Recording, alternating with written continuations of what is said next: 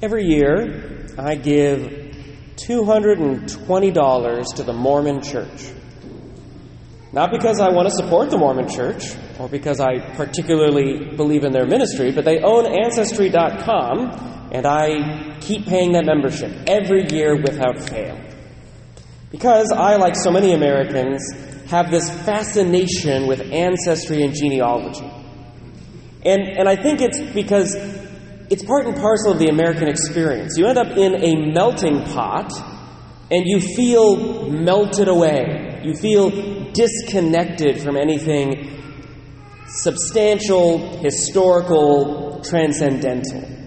There's a reason why, you know, even people who are four or five generations out of Ireland, they'll have St. Patrick and a shamrock up in their house somewhere. Or why if you're from the Netherlands, maybe you have a pair of wooden shoes in your house. My family had both of those things. It's because you want to feel connected to something greater than yourself. And all of these other countries, these European countries, these Asian countries, these African countries, they have depth and they have history and they have stories. So when I say I'm American, I'm like, yeah, okay, I'm kind of blended in with everybody else. But when I say, well, my family comes from Ireland and the Netherlands and Germany, and those are just the ones buried here in Whatcom County, it connects me to something deeper, something greater, something beyond myself, beyond just living memory. It roots me in something that feels profound.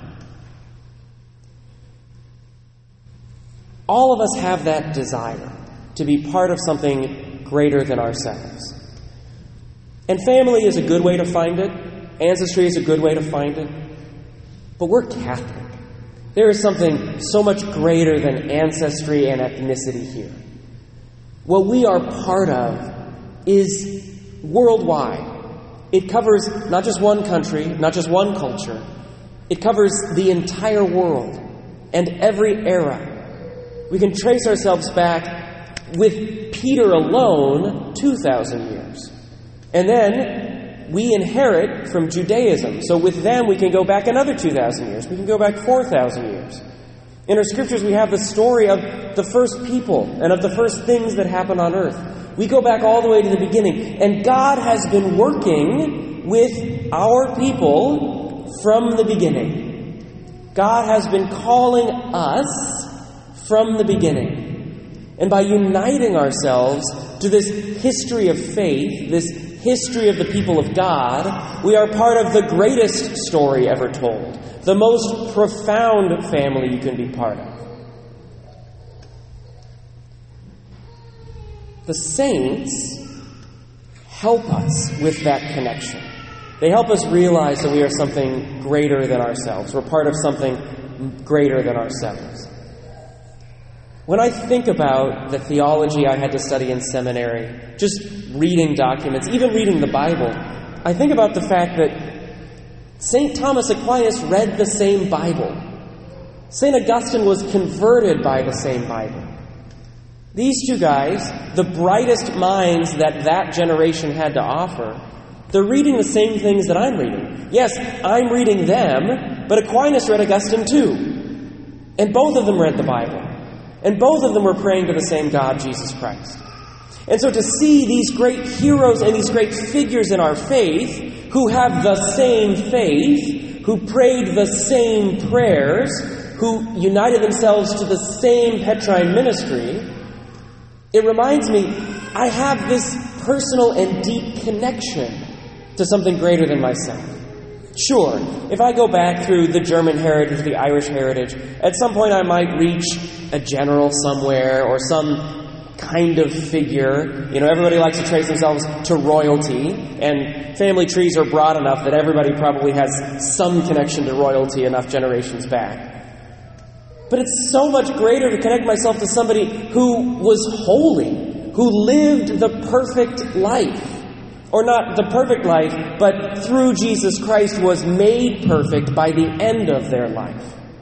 To connect myself to somebody who was able to see behind the veil into the mysteries of God, who, as a human being, was able to live in a way that was truly heroic and transcendental. Connecting myself to those people is way more fun than whatever the Mormon church can give me.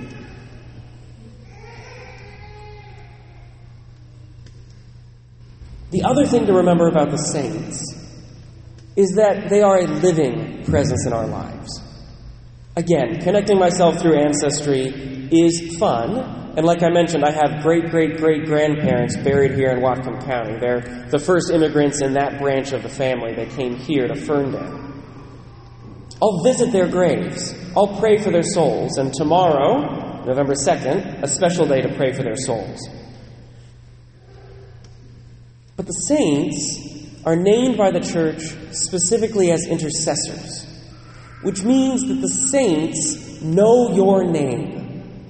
They know who you are. They know what you need.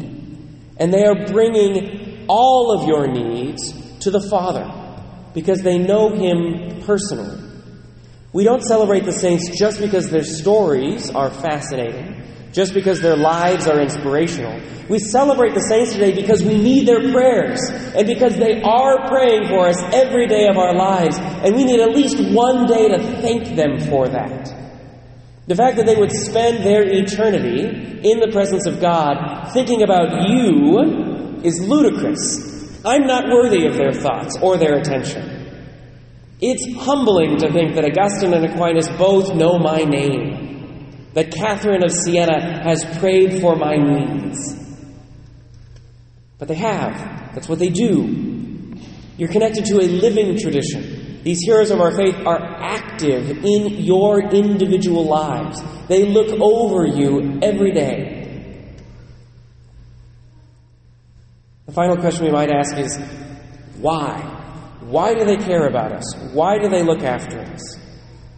How can we even say that we're connected to them? Baptism is an adoption. Through baptism, you are made children of God. And we use that phrase, children of God, so much that it loses its meaning. But you need to think in terms of an adoptive family. When somebody adopts a child, that legally has incredible connotations. That child is now an equal member of that family. And if you want to go back a couple generations, what really mattered, with equal rights to the inheritance, with the property of the family.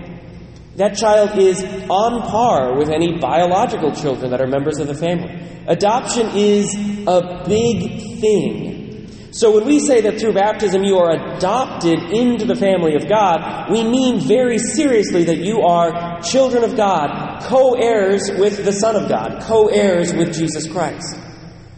The saints also adopted into the family of God, which means the saints are truly, not just analogically, truly your siblings in the faith. They are your brothers and sisters in the family of God. The reason they know your name and they care about you and they pray for you is because you're their little brothers and their little sisters. And that's what older siblings do. As the older as the younger siblings grow up, the older siblings try to look after them, try to lead them in the right direction. Sometimes have to intercede with their parents if their parents don't quite get it. God always gets it, but the analogy holds pretty well. These saints are members of your family. The family of God, the family of faith. They take ownership of you. They are so happy to pray for you. And they are so happy that you are here today, asking again for their prayers, so that they can continue to work for your good. They're so happy that you're here today, praising God, that He would include the saints in His providence, in His eternal plan, that they should be necessary somehow in the way He has ordained the church. Praise God for the faith and praise God for the saints.